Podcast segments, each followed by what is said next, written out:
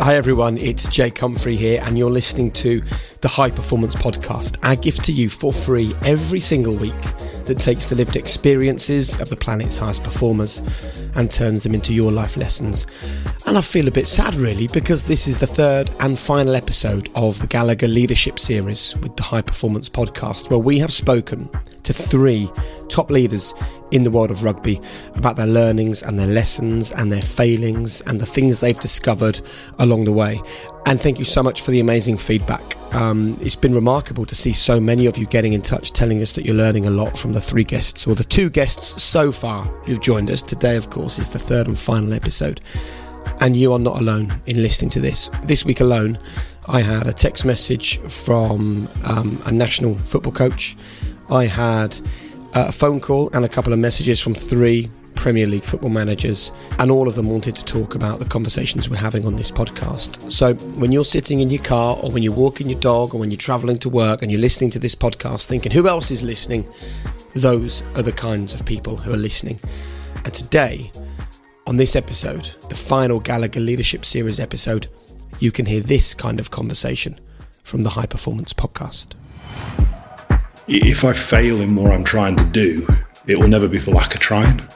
I was not a talented rugby player, and not gifted particularly physically, but the, the thing you, you got to have is, is, if you're clear on what you want to do, is if you fail, you've got to be able to look yourself in the mirror and say it wasn't for lack of trying. So that's that's where I was driven by. Amazing what can be achieved when nobody cares who gets the credit. And I, I don't know who said it, but I don't care who gets credit. I just want the people I work with to just keep getting better, myself to get better.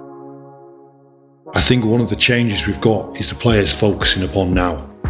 And I'd say that's one of the pleasing things. Just keep, just focus on now. What can I do today to be better? When someone comes in, they're either giving energy or they're taking it. Just nothing's neutral. So you've got to give energy. You've got to give energy to. You walk in a room, you've got to give energy to that room. You can't take energy away from it. So, joining us on this episode is the head coach of the Leicester Tigers, Steve Borthwick. And they're top of the table as I record this at the top of the uh, Gallagher Premiership. And you might be thinking, well, he's had a successful career. He's captained England, he's played at the elite level, he's now in charge of Leicester, and they're top of the table. So, how much can I learn from someone who's been that successful? Well, we will, of course, talk about the successes that Steve's enjoyed along the way, but we will also talk about the challenges and the difficult times. This is someone who dedicated so much of his life to the sport that he ended up not just getting more than 50 caps for England, he ended up as the England captain. He ended up as the man who was selected as captain by Martin Johnson, who, of course, is a leader and a legend in the world of rugby, which in itself is a huge vote of confidence. But then he came under incredible criticism, and it was a challenging time for England rugby. We're going back over 10 years here, but Steve was at the centre of the storm. How did he deal with that? What was it like being dragged through the press, being criticised, having your name called out? What was it like when his international career was ended with injury? What was it like when he finally decided that he wanted to go for it in the world of coaching and he found it challenging and demanding and difficult. How does he make the decisions he makes on a daily basis to create a culture? How does he spread one message that impacts so many different lives? There is a brilliant, brilliant story in here for teachers and for parents and for young people and any leader across any walk of life. I'm so excited for you to listen to this episode with Steve Borthwick. I thought it was really thoughtful, really insightful, and he's a really smart guy. I just want to say though, before we get going, these episodes, all three of them, would not be possible without the wonderful people at Gallagher. Thank you to them so much for wanting to create the Gallagher Leadership Series. If you don't know much about Gallagher, well, they are your trusted insurance broker and they work with small businesses, they work with the largest businesses in the world, they work with sole traders, they work with individuals. And if you're looking for someone to help you navigate that world and deal with the worst happening, then Gallagher may well be a good option for you. I love them because they've been named by Ethisphere as one of the world's most ethical companies for the last 10 years consecutively. So, if you want to find out more about Gallagher, who've um, been operating the Gallagher way since 1927, all you need to do is visit ajg.com for more information. And I just want to say that, of course, they're the proud title partner of Premiership Rugby. They've been doing that since 2018. But this was really important for them to create this series because they wanted to give you for free an opportunity to hear from leaders in rugby and to realise that it isn't always as simple as it seems. So enjoy the episode. Thanks very much for coming back for more. It's the final conversation in the Gallagher Leadership Series with the High Performance Podcast. Well, Steve, welcome to High Performance for a conversation about learning from experience. It's lovely to have you with us. Let's start with, in your mind, what is high performance? What is high performance? Um, so, firstly, thank you very much for having me on the podcast. Um, I, I, think I'd like to probably answer that question when I actually discover what it is, and I'm not sure I fully have. Um, the, from my point of view, I'm pretty clear about what I want to work upon at any point in time and get really good people working really hard at it and then learning quickly as we go and being able to adapt. And I'm not sure whether that's high performance um, because I think we're all striving to try and get there, and I'm not sure we ever actually achieve it. I don't know. I'll, maybe I'll tell you when I think I've achieved it, but I don't think I have yet. So, um, from my point of view, that, that that that comes back to being real clear on objective, clear upon the people you're working with, enjoy working with them, um, but work really, really hard. And then I'd, I'd probably say one of the things with that I'd say a potential strength is that being able to change quickly. So I, am quite happy to just say if I admit I'm wrong, just admit I'm wrong and change the path quickly, and let's let's get on with that. Some, um, yeah, and whether that's a high performance, whether it's a definition of high performance, I don't know. But maybe one day I'll be able to, to, to tell you more conclusively what it is. Well, let's start at that point then about failure and mistakes.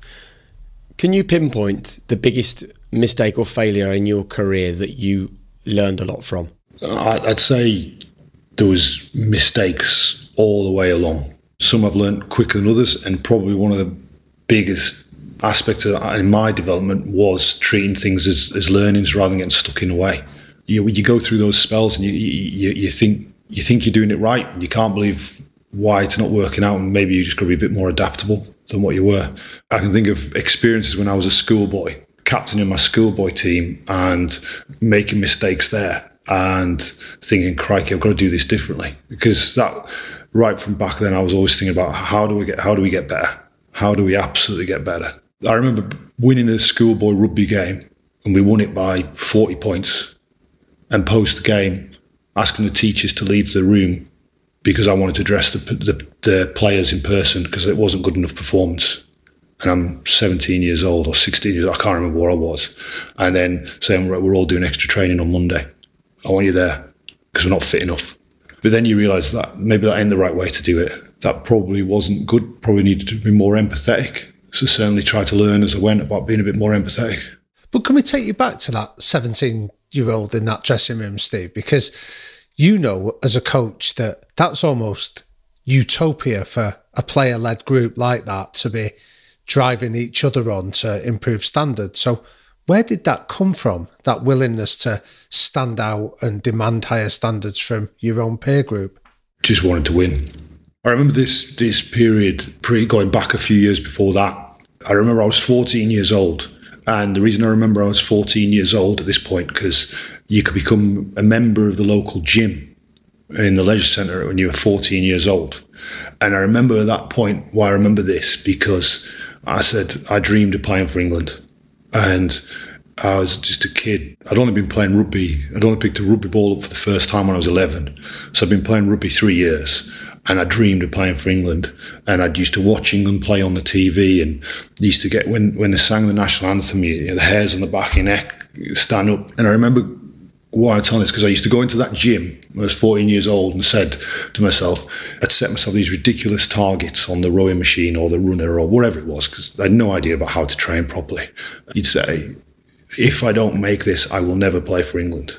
It didn't matter what it was, you'd find a way of making it. You'd fall off the rower or fall. You just, and that was the thing I always said to myself was, if I fail in what I'm trying to do, it will never be for lack of trying.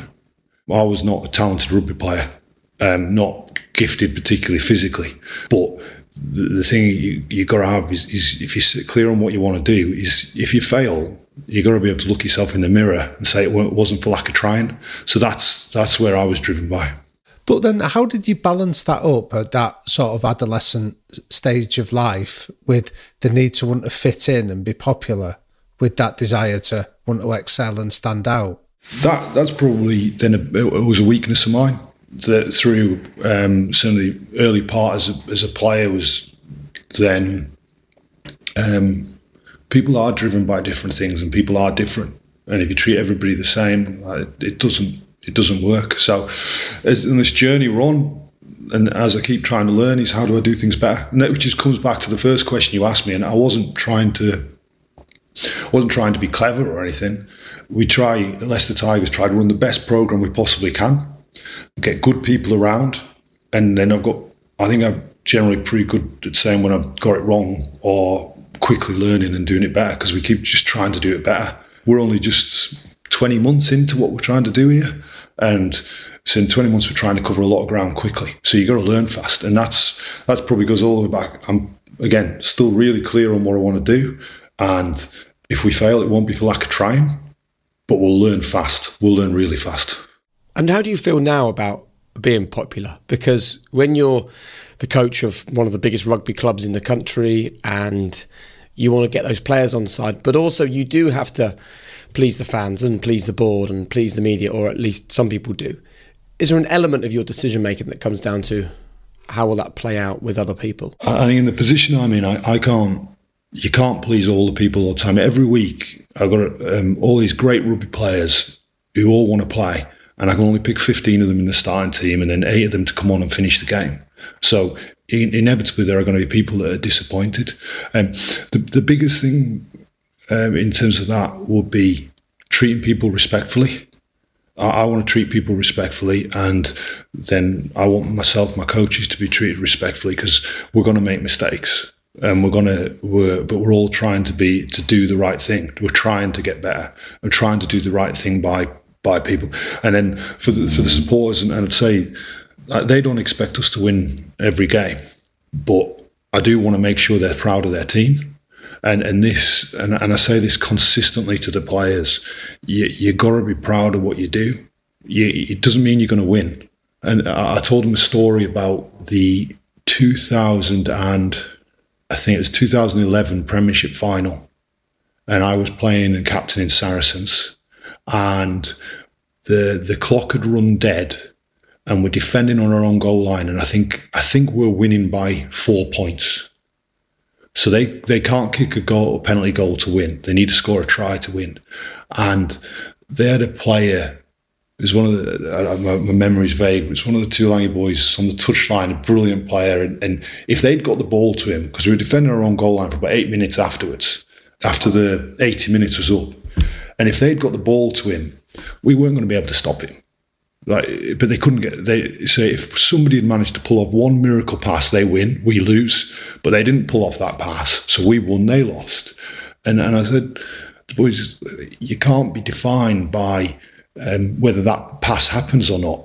You just, you just can't live your life like that. So suddenly, yes, I'd have been. I'm happy we won. I'd have been sad if we'd lost. But you can't go around built on whether a pass happens or not. You, you got to say, right, we put in something we're real proud of. We did everything we possibly could. Today it was good enough, or it wasn't good enough. But either way, we're going to get better, and that's that's very much kind of the message I have. I want to try my best, and I want to want to treat people respectfully, and, and I want my, the supporters to be proud of their team. And if we could do that, I think we're we're a long way towards success. Well, let me take you back then, Steve, to that 14 year old ambition that you had to go and play for England. And then when you finally got there, and not only did you play for them, when you're captaining them during that 2008 uh, autumn international and then the Six Nations a year after. Now, you re- you almost seem to be scapegoated a lot there for the for the wider um, performance of that England team. So, how did you deal with that? At that time. So you've achieved an ambition and then you're getting hammered and you're demanding this idea of being treated with respect. Tell us about how you process that. You can probably tell you as, as we as we chat that I I care about people being treated with respect. I care about treating people respectfully. We're all the sum of our experiences. And going through those experiences of, of captaining my country, that's informed me in the way I go about things now. We can't just go through absolutely good times, win all the time, and just learn from those. There's other times, there's tough times.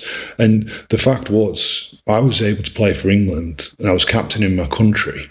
And yeah, was it a challenging period? It was most definitely a challenging period. I wanted us to win more games. We all wanted us to win more games, and we didn't. And I, I remember the, the team hotel one day walking back into my room, thinking to myself, it was certainly a tough period, and you're thinking how to get through this, what's going on, what, where, what's the next term, what's happening next, and and you go, you think in six months' time or in a year's time, this isn't going to feel like this. The, the rawness of these emotions is is not going to be there, and this is going to be uh, you're going to be better one way or another for going through this. Ultimately, did I make mistakes? Is, is captain were mistakes made? Yeah, they absolutely were. Would I want them to win more games? Yeah. There's very few people around to be bigger supporters of the England rugby team than me. So I want England, whether whether I was a player, whether I was a captain, a coach, wherever. I just want the England team to win. Those experiences kind of definitely shape the way you think and it informs you for the future. What was the criticism, Steve, in that period that either stung you the most or kind of represented how how little empathy some people can have for others? I wouldn't particularly say that there was one thing that stung. I'd probably say that the the the team lacked alignment. The team, the whole period we were in there, lacked an alignment about what we were trying to do and how we were going about it. And that then made things very difficult. And as captain, I'm, I have to take a large amount of responsibility for that. And and I do. The the the, the aspect is you, you, you got to play well. And as a captain, if you if you got your place in the team questioned, and that's what was, you, you got to place the team questioned, and it was very hard to lead. You got to play well. So people ask me about leadership, and, and firstly play well. Uh, I think that's so. Martin Johnson was in charge at that point in time, and, and I think it's something he'd said as a, as when he was post two thousand three. So, what's the first, as captain? What do you think? First thing, play well. So, first thing about leaders, you got to play well. And so, from my point of view, want to play better. And what about now, when you're in charge at Leicester? What are the what are the key lessons from that time specifically? You said you know it informed the way that you lead and manage now the way I try and do my job now is informed by millions of different things and experiences along the way. And that was just one small period. That was a two year period from 2008 to 2010. Um, I was fortunate to play 16 years professionally, and then I used to moved off to Japan and coached the Japan team and coached in a different country. Then came back, met all kinds of different coaches on that journey, and everyone's a teacher in some way. I learn so much of my little boys. I've got two little boys, and I learn enormous amounts of them. Like what, for example? Going back to last summer, and, and I said this to the team because this this made me think. Going back to last summer, with a paddling pool on just in the patio, and my two little boys said, "Will you get in the paddling pool with us?" And I said, "Of course, yeah." Course you do. Um, nice sunny day, and there's the water's freezing cold, and I am quite literally just dipping my toe in, just starting to try and get into this paddling pool, and my two little boys sprint past me, just jump in, water spraying you, and it's freezing cold, and they could not care less. It's freezing cold and it takes their breath away, and you can see them aghast. It's a cold paddle, paddle, and and I thought to myself, here I am, uh, well, yeah, forty or forty-two now, and you you dip your toe in because you you're worried because it's going to be cold or whatever, and the two little boys just don't know it, but don't care, just jump in, and and when you look at it, I said this, it, I said, boys like you can, you can dip your toe into what we're trying to do here. You can dip your toe in, or you can just jump right in. and we'll have some interesting experiences. But let's try let's try and jump right in like the little kids do, and probably like when you were just a. And I, I don't know, you, Damian, you boxed, didn't you? That's right. Yeah, yeah, yeah. And I, I, I, don't know whether you still get in the ring. I don't know whether, you, but when you're just a little kid and you just jump. I, I grew up playing football, and all I wanted to, I, all, I only wanted to be a professional footballer. I just dreamed of playing for Preston North End, and mistakes you don't care. Just just want to play, and you, you set up leagues and you play football in the street. You don't care. Let's just play. And then suddenly you start thinking about all the what ifs and all the mistakes, and you start just dipping your toe in. And when does that start? When did that start for you? That that maybe that cautiousness or not or not going all in, as one of our previous guests, Steven Gerrard, said. I don't fully know, but I think it's harder for young young people these days than it was when I was a player. You know, the young people these days have got all the different things of social media and, and aspects that they're just getting scrutinized far more than ever before. And so things go well, they get praised, things go badly. And and and the reality is you, it's never you're never that good and you're never that bad. It's always somewhere in the middle. But you hear stories about sports where players checking phones at half time, checking social media. I've heard that. Now, thankfully, that's that ain't ever happened in the change room I've been in. But I've heard you hear these things and you think, wow. And so, where it starts at, I don't know. But that the innocence of of that youth, where they start people start overthinking things. Let's just jump right in and let's let's have a real go at things. And if if we get it wrong, we'll learn. And we'll, but let's pro- let's properly have a go. Could I just ask then, Steve, for, for people listening to this, what advice from, from the way that you've got your players to think in that way would you pass on to teachers and to leaders in business and to parents that are struggling to, you know, they just say, come on, just go for it. But it's difficult for people to just do that when you just tell them to do that. I, I'd be interested to know whether there's any techniques that you've employed effectively to to give your players, which what I guess is probably freedom as much as anything else, isn't it? Mental freedom.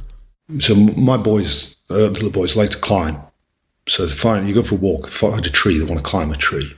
The bit inside is going, I don't want them to climb that tree because that's that's a high tree, and you want them to come down, and you don't want them up there because if they fall, they're going to get hurt. And you're going, but they need to climb a tree, and they, they want to climb a tree. And if I just over ever let them get to six foot off the ground, because then I can hold on to them the whole time, then they're probably not going to get very high in other aspects of life. But you're still there underneath him. And you're thinking, even if he's 15 foot up, you're still there going, I'll catch him.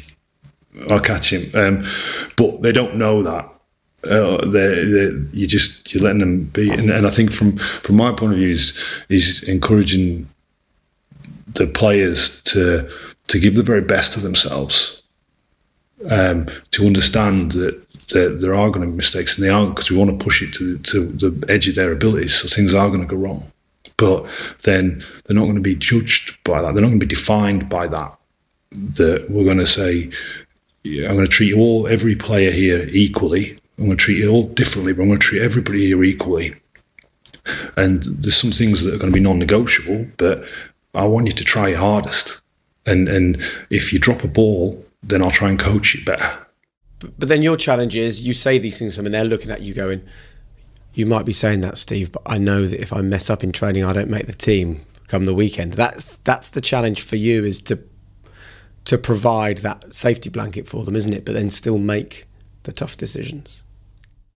Yeah, that's that's the the environment we're in, everybody signs up to it.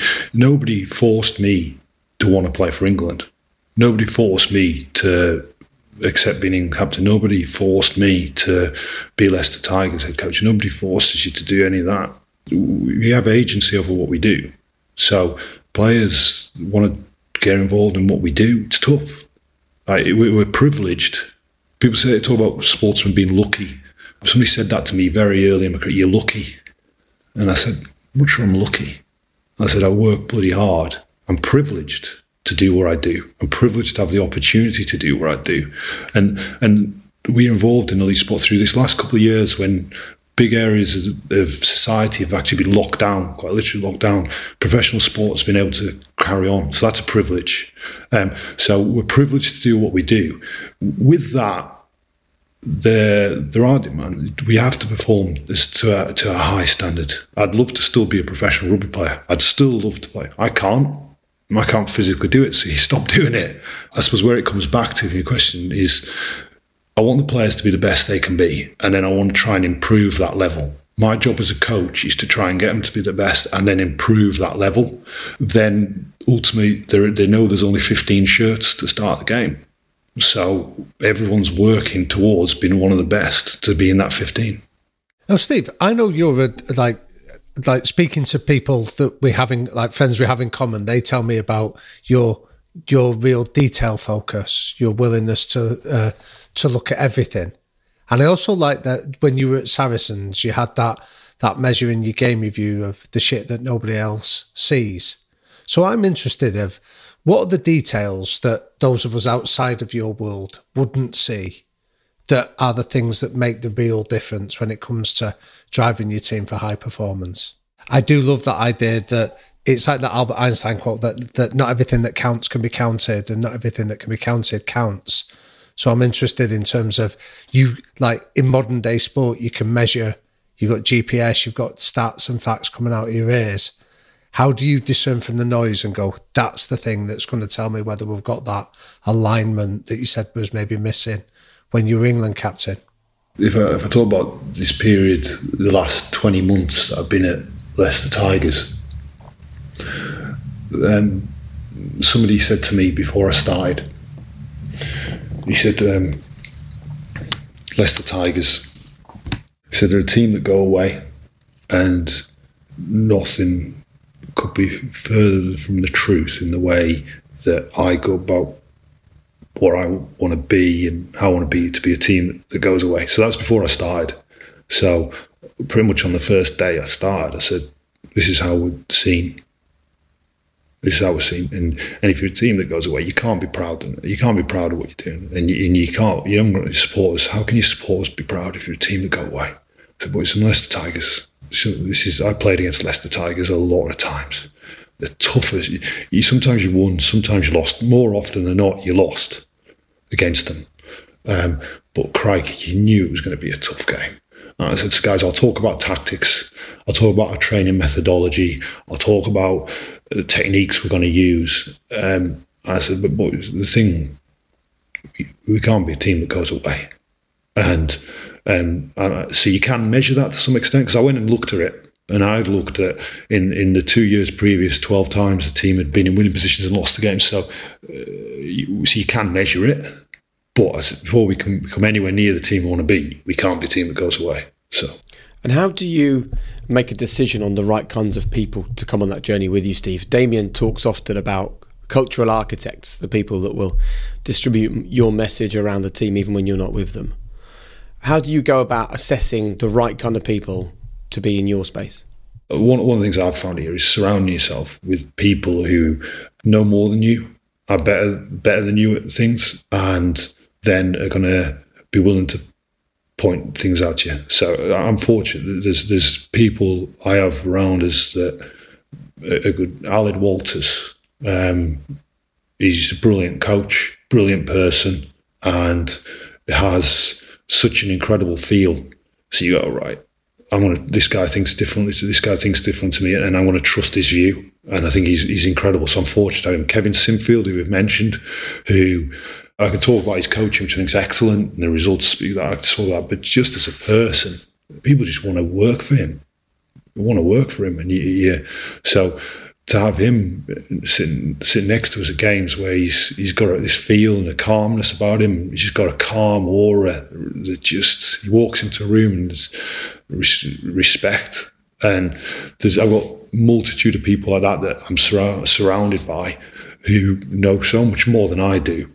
I just got to have the the wisdom to listen to them, but also the lack of ego to listen to them as well. Because surely in your role, there comes sort of a sense that the final say is on uh, is with you. So how do you get out of your own way to listen to all these diverse, different voices? I think everybody has, has an ego. By accepting the responsibility of being captain, because no one makes you captain, you accept that responsibility. By accepting the responsibility of head coach, you know that, that you accept the responsibility, you accept the accountability for it as well. So people want the responsibility, but not the accountability. You accept the accountability. So I've always been willing to accept the accountability. So yes, the decision making process is, is clear and you know where it where it stops. But I think one of the big things goes about amazing what can be achieved when nobody cares who gets the credit. And I, I don't know who said it, but I don't care who gets credit. I just want the people I work with to just keep getting better, myself to get better. Hey everyone, I hope you're enjoying this conversation with Steve Borthwick, the final episode of the Gallagher Leadership Series. I just want to let you know that if you're enjoying this episode, then you can get access to even more people in the world of rugby having enlightening conversations. In fact, check out this clip. This is Ben Earl talking about Owen Farrell in the Gallagher Rivals Together series. Have a quick listen. I think someone we probably both know very well is Owen. Yeah. And I'd say he's in that category. He doesn't let you have a bad training session, does he? Because yeah. the standards. If you're a couple of percent off, you, you well, you're firstly hearing about it, even if you're not aware about it. Then yeah. like, it definitely raises the standard. Um, I mean, yeah, like everyone talks about. Obviously, he's been out injured for a couple of weeks with us. The standard of training when he comes back is like is mental. It's night and day, um, and that's just not like that. Anyone else is is like not good enough. It's just that he's wired differently in that regard. Is that he wants the best um, and he'll only accept the best. And that is so motivating for you as a as a teammate, but also for someone for me to learn off.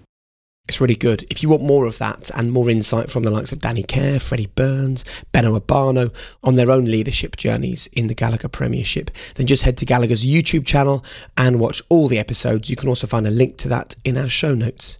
Anyway, enough from me. Back to the episode let's carry on, Steve, just talking about the team around you because so many people listen to this podcast who run teams and they will be listening going, well, I have a bunch of people around me, but I don't kind of feel like they ever really talk the truth to me. So, what have you said to your team so they are absolutely clear that you need the truth, you need to be pushed, you need accountability, you need honesty, you need openness, you need vulnerability? Can you talk us through some of those conversations or maybe what you say when you first work with someone so they really understand the kind of leader that you want to be and the kind of atmosphere you're trying to create. It's i think there's a, there's a two two way thing there because um, I, have done different jobs as assistant coaches. I've done different jobs as captain or, and i used to think everything is just so simple. I remember as a captain of a team once telling the coaches to leave the field because they're getting in our way and I, they're stopping me captain the team. You know, turn around, we've done something wrong, I've got four different coaches on the pitch having four different conversations, different groups of players, which means I can't deal with things. I told them to get off the pitch, and you go, right, that's simple. Don't mean there's nothing personal.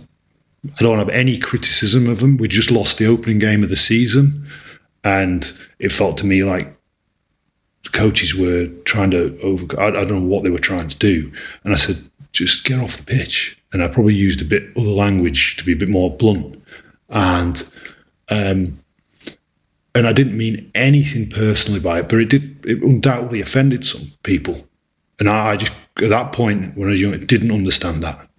Just I'll just tell you what I think. And all, all we care about is just being the best team we can be, but it does. You know, people are so. There's how you deliver it, and there's also how you receive it. And, and certainly now, in, in the position I'm in, is how I deliver and there's also how I receive. And, and there's quite clearly I can if I if I receive things in a certain manner, people will be very very reticent to come forward again. So I'm always making sure that I receive information in the right way. What what is the right way then, Steve? Um, the right way for me would be acknowledge, thank, be grateful for it. Even if you, your initial thing is to disagree, be grateful and, and there's a lot to be said for gratitude and trying to practice gratitude. Um, so I'll make sure I'm grateful to them. Um, I will make sure if people disagree with me, I'll ask for evidence. So that's an upfront thing. You, you come come forward, disagree with me, but come with evidence because it's the first thing I'm going to do. Then I'm going to say, "Where's your evidence for this?" And if you don't have evidence and you feel it's a gut, you know, it's a gut feel, wherever it's a feeling, no worries. Just acknowledge it just acknowledge that's what you're thinking. And then I try not to act upon my initial reaction because sometimes that that's not a great way to be. The other thing I'd be I'd probably be clear about was there are other avenues to deliver the information. So if, if a, I was very blunt, I didn't I didn't mind if I if I wanted to say something to some to my my coaches, I'd tell it I'd tell them. Other people necessarily aren't quite like that. So there are other avenues. I share an office with somebody who's far more experienced than I am. He's brilliant, and I won't tell you his age on it, but he's got an incredible manner about him. So he's always a, people can always talk to him, and he'll deliver it to me and he he can always tell us the home truths if you if you need them delivered. And having avenues like that, I think that's also I'd say I'm pretty accessible, but some people might not say that. But there is always a route to deliver any information to me. Um, but going back to you say, being respectful of people, what they've got to say, why they've got to say it, and being grateful to them for it. And how much was these lessons that you've learned? How much of that was informed by that fascinating experience you had of going out to Japan and coaching there, where I assume when you first went, the language barrier might have been an obstacle for you, where you've still got to get people to buy into your philosophy and your teaching without necessarily having the tools of being blunt or direct that you maybe have had at Saracens and when you were in England. There's a, there's a couple of things. So we played um, played a game, at a stadium in, in Tokyo called Prince Chichibunomiya Stadium, and I might, I might got the pronunciation wrong. Um, so we played an international there. I think mean Japan versus Canada, Japan versus USA, and um, we made a substitution. And, and I was forwards coach, coaching the line out there, and, and we played this line out play. I could see all the players were about to play the play, and we just put substitution on and suddenly he was going, walking into the line. And now people here aren't rugby fans, so the ball is thrown in from the touchline, and there's certain players got to jump or be lifted to win the ball. It's then passed out, and other players in the back line and uh, play the attacking options and carry the ball into contact and get us over the game line. The player we just on should have gone into the back line, and he went into the line out, and I could see this happening, and I couldn't understand why it was happening. And inevitably we didn't win the ball. It, it, it messed up. And the next day I got the group together of callers, leaders, and, and I said, Can you just talk me through this? And they said, Oh, well, we'd called the play and then the substitution was made. But then I said, Yes. And then there was a break and you could have easily changed the play. And they said, Yeah, yeah. But the player who'd come on said he could do it. And I said, Right, okay. Had he practiced it once? No. Had did he? Did you have confidence he could do it? No. So I said, so you're putting somebody in a position there that he's never practiced, doesn't have the skill set to do it. You're setting him up to fail, and no, not one of you said countered it. Not one of you said this is not the right thing to do, and not nobody had said anything. I said, guys, so understanding about the culture of respect, um, and I said, boys, do you think that's respectful? Do you think that's the right thing? Do you think that was respectful to putting somebody in a position of somebody he couldn't do? And and ultimately we, had, we started having a, a longer conversation about this, and, and ultimately it became no, no, and, and but somebody needs to step forward and speak there. So suddenly you're going right. Wow, this is very different to me. This is very different. I don't, I don't, I didn't see that coming at all and going right. This is how I need to coach. This is this is what I need to coach. This isn't this isn't the nuts and bolts of how you lift somebody or how you carry the ball into contact. It's that, but it's all this other stuff, um, and and being able to coach it, and then playing. We played an international first game. We'd played, I think, against a tier one test team, and I'm thinking to myself, "Wow, the players here they're, they're so harmonious and respectful, and they're beautiful people." Just a beautiful culture. I love Japan. And I'm thinking to myself, wow, if we if we respect too much here, we could get blown away early. And I remember distinctly teaching the forwards before that week, not about fighting, because you don't fight, you don't throw punches anymore in rugby, but you wrestle and you grab hold of people and you stand up for your friends and you stand up and you show we're not backing down and all that. I remember showing the players how to do it because I'd never once seen the Japan forwards do it. And I said, so boys, this is how you do it, and this is how you grab him, and this is how you do it, and this is how you stand, and this is how you wrestle. The thing people call handbags, but it's showing you're not going to back down.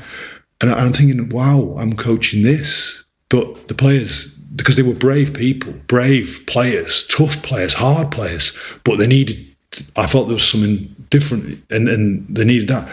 You realise, well, I'm coaching this because I think they need it. And thinking the next day, thinking, wow, I could get somebody sent off. I, I don't know what's going to happen. But in the first five minutes, the first five minutes, the whole forward pack stands up and says, um, we're not going backwards. And, and thinking, right, so the coaching isn't just about crosses on a whiteboard and you go here and you do that. It's, it's all kinds of things about the culture. So that, that experience of going to Japan I just feel very, very lucky that I had that experience. And I am using the word lucky there. Um, I feel very lucky I had that opportunity to go to Japan. Beautiful place, beautiful country, beautiful culture. Um, what we're talking about here, Steve, is learning from experience. So that was obviously a key experience in your life. And the most recent experience is is coaching and, and running Leicester Tigers. So taking on board everything you learned to the point where you walked into that club, I'd love to know what the first thing you decided to say to the team and to the players was to get them on board, let them know what you expected, and also, as important as anything else, let them know who had just walked in the door. Can you take us back to how you formulated your greeting to that club and and how you delivered it? Drafted it about a hundred times, maybe a thousand times. Went through it over and over in my head. I, I know where I want to get across and how I get across this across to them. First thing we need to do is fight and we can't be a team that goes away. Like we just can't be that. You got to fight. And I said, I'll be clear about how we're going to play. And, and I think you've got to be clear about how you want to play. You've got to be clear what you stand for and how you perceive it. But that's all secondary to the behaviours that we want. And these are the behaviours. You've got to be, fight for every single minute. And, and, I use that term in terms of the fight in terms of the rugby sense. Um, and that was that was really it and and that was the mess. That was the if there was one thing I needed to get across to the team, that was it. What about your first actions as well, Steve? So you've you've said your first words. What did you want to be seen to be doing on that first day? Took the team. We had the meeting at Welford Road in the stands because I wanted to do things differently. I wanted to make sure we were clear about what we're about, clear about what we stood for, um, and it was very, very basic. I, am really simple coach, guys. I'm, I'm really not trying to be a fake humility when I say that. I'm a really simple coach. There's nothing fancy. There's nothing elaborate. So I want to be clear about what we stood for. And and I went to that stadium many, many times and played in front of those supporters many, many times on the opposing team. And I keep coming back to this thing about you you gotta you gotta be proud of what you do and you gotta feel part of something. And so I wanted players playing, feeling part of something and, and proud of the, the, the fight that they're going to have. And because we didn't have it, we're going to have it. That was the biggest thing I was going to coach was that. So I took them to Welford Road and said, "This is it. This is where um, this is this is our place. This is the the heart of Leicester Tigers, and you're the people who who, who gonna are gonna make it work." And I think it's fair to say, Steve, that given your position in the table at the minute, that people from outside would go, well, it is working. So when did you first sense that your simple methods were starting to take hold and it was starting to get buy-in? So I'd say the person who deserves enormous credit is Aled Walters because he's got team fit. Um, but we got so far to go to where we want to be, and and that that's the thing uh, that's pretty exciting for us. In that, I think there's so much more that we can go. We've got a very, very young team, and we've got a, a bunch, a group of players that have come through the academy system that are young. They're in their early twenties, and they just need to be coached real well, and and so that then hopefully the team will be good in the future. So what I'm doing right now is still keeping it incredibly simple. We we play a game, we we review it, and by the lunchtime of two days after the game, we don't talk about it anymore and then we're all about the next game. And I don't talk about anything further back, and I don't talk anything further forward. We just work on it on that basis. And maybe that'll have to change at some point in the future, at some point in my coaching career. But that's that's it. So I think one of the changes we've got is the players focusing upon now. And I'd say that's one of the pleasing things. Just keep just focus on now. What can I do today to be better? Given that you've been involved in championship winning teams, so you so you do have that experience of knowing what it takes and knowing where you need to get to. How do you assess where you are at this moment in time versus the experience you've got of knowing what's required? I, I think that's one of the reasons why you start looking at people like Richard Wigglesworth in the in the he's a player and a coach. Um, Kevin Sinfield, Aled Walters. These people have won a lot, a lot. These are people who've been in those situations a lot and, and understand the behaviours of that and know more about it than I do. So that's leaning upon their experiences. That's vital for me. We want to be successful. We want to keep doing the right things each day. And I've got good people around me and good people around the team to help guide that journey. Again, a big thing that like we might get chief execs or people in business listening to this that they say, how long does it take to turn a team around? And we often talk about the five stages of the dream stage when you first come in and get everyone excited, the leap stage of getting people showing that they're going to buy into it, the fight stage where it gets tough, where you don't see the results fast enough, the climb stage where you see progress, and then the arrival stage where you're hoisting that trophy aloft and, and enjoying the success. Where are you on that on that five stage journey at the moment then?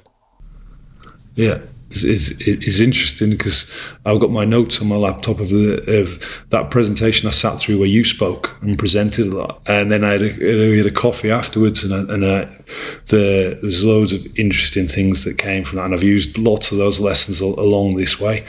I was uh, introduced to a business model, and I showed it to the players. It'd be some version of the Kubler Ross curve, I think it is, and I, I drew it up on the on the, the board one day and I said, it's, it's like a U shape curve. And I said, I, I don't know where on this curve we are now. I don't know. And I said, I've done it, I did it a couple of times. And I said, I don't know where on this curve we are. Um, I don't know if this in the early days, I don't know if we're still going down, but this is what Leicester Tigers have done. I don't know if we've plateaued at the bottom yet. Um, maybe we've started the incline. I don't know. But our responsibility is this, and our opportunity is this. And so I said, when we go at this, we're going to go up. The team, the club is going to improve. The privilege we have is to be part of this. And the opportunity we have is to make that upward curve as steep as we possibly can. And how steep that is going to be is going to be dependent upon two things. It's going to be dependent, one, on how hard we work. And so let's make sure nobody works hard on us. And the second thing is how quick we learn. So let's make sure we learn faster than anybody else. So if we keep it to those two things, let's learn really fast, work really hard. Learn really fast, work really hard. And let's not obsess about making mistakes because we're going to make them. Let's just accept we're going to make them because we're not perfect. Um, let's just learn really quick so we don't repeat them. And then we'll make that that curve as steep as it possibly can. So I'll say the same thing to you. I have no idea where we are. We're somewhere on that we're somewhere on that upward trajectory, but we went we were pretty low. You know, Leicester Tigers are the worst team the win rate was by far the worst of any team in the Premiership. The team should have been relegated had Saracens not um, been punished for, for, what they were punished for. So the team should have been in the Championship, and we weren't. So we were far behind any of the teams. So we've had to work hard. But I'll keep to those two things. Let's work really hard, learn really fast. And as we're talking now, you've gone from that team that was struggling to a team who've got a tasty 12 point lead at the top of the Premiership. Have you allowed yourself any time to pat yourself on the back, to say well done, to even for a moment take a breath and, and enjoy it? The players are the ones. Ultimately, yes, all the coaching team, the, the support staff around the team, everybody there is is working really hard and and and I say thank you to them for all their hard work. And I probably don't say that enough, and I'll probably contradict myself because I said gratitude was important. Um, the players are the ones that each week go out there and have the opportunity. They're the ones who've got to jump right in. They're the ones who you can either dip the toe in or just jump right in. They're the ones who have got the opportunity to to do things special, and we're trying to help them do it and enjoy that journey with them. So, the I said on Saturday night in the change rooms afterwards, you know, I thank you for all your hard work. You should be real proud of yourself. And and I talk about that when you're looking in the mirror the next morning. What are you What are you going to see? What are you going to think? So I think when you look in the mirror in the morning, you should be very proud of yourselves. You just so let's let's keep feeling that way. Let's keep doing that. Brilliant. Look, Steve, we've reached the point in our interview where we have some quick fire questions at the end. Um, and the people that listen to the podcast love hearing people's answers to this one. And the first one is always, what are your three non-negotiables that you and the people around you need to buy into? The areas where you just can't compromise. Number one, fight. It's probably come through in the interview. Um, number two is probably work. I, I, don't mind us making mistakes. Um, I really don't mind. I don't mind us if we if we don't win. It's all right. It's not happy, but you're all right. But it can't ever be through lack of effort. So you're a fight. You've got to work really, really hard, and and you you got to want to get better and help the people around you get better. So I suppose that probably comes to the next thing is when someone comes in, they're either giving energy or they're taking it. Just nothing's neutral. So you've got to give energy. You've got to give energy to. it. You walk in a room, you got to give energy to that room. You can't take energy away from it. If you could go back to one moment in time, what would it be and why? I'd probably I'd go back to when I was a young player, tell myself to be a bit more empathetic because I wasn't. I'd probably go. Um, I'd probably go back to try not to be a perfectionist because there's no doubt in, in, what I've said here. I, I, believe in what I've said to you guys, but I'm a perfectionist, and that's that's a, that can be a challenge. So you're always as a, as a guy. I'm coaching myself as well. So if I could go back and not not be that perfectionist, except we are imperfect. We're going to make mistakes, and I hate making mistakes, but it's part of life. So and I, and I say that to the players. I'm going to try my best. I'm going to make mistakes. I don't want to. I promise you. So I'd probably go back to some point in my younger self and talk about that. Very good. Um, Steve, have you got a book that you'd recommend our audience read that has impacted you? Favorite book is The Alchemist. Why is that?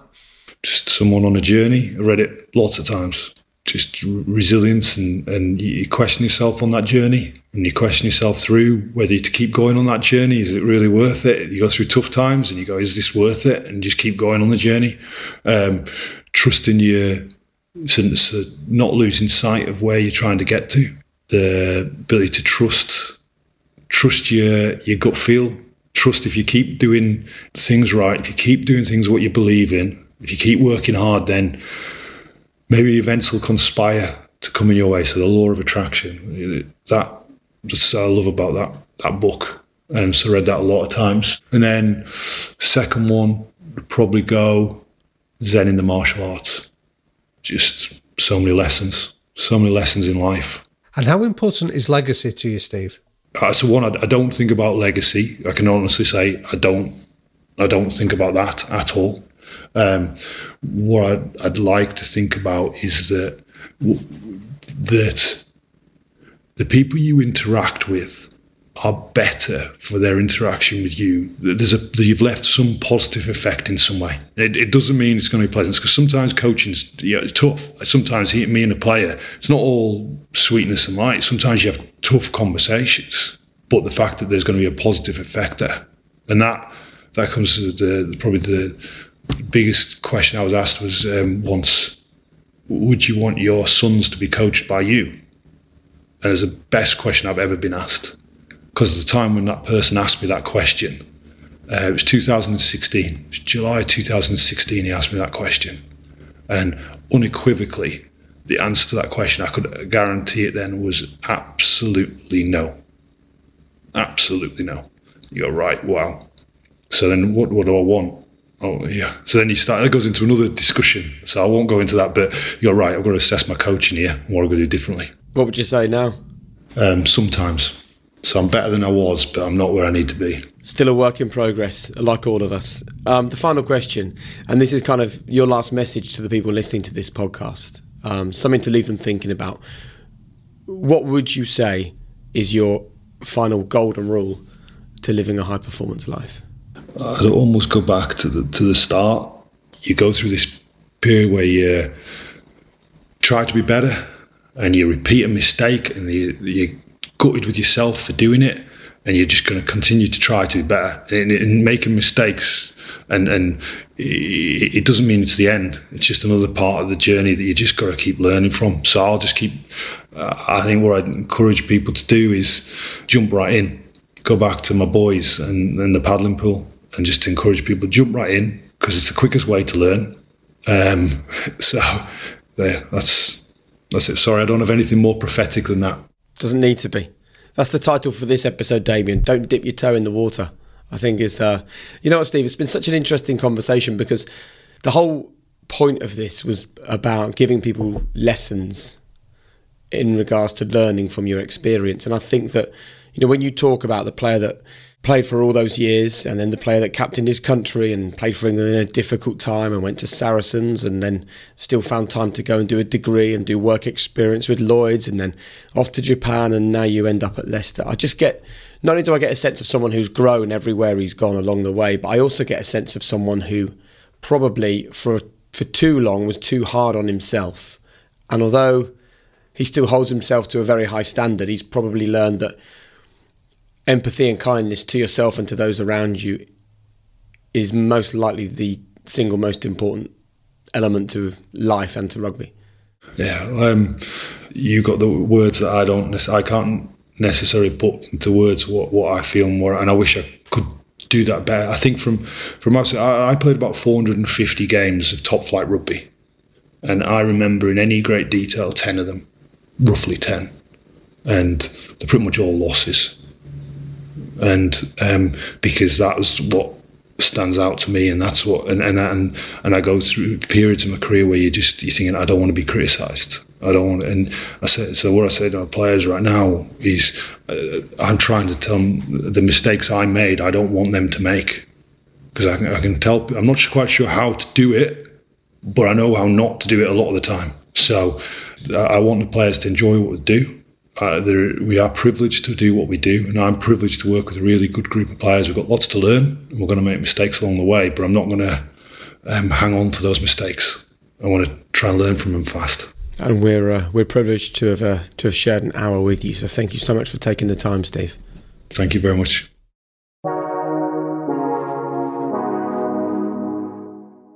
Damian. Jake. I really enjoyed his three non negotiables at the end there fight, graft, but also the energy you bring to the room.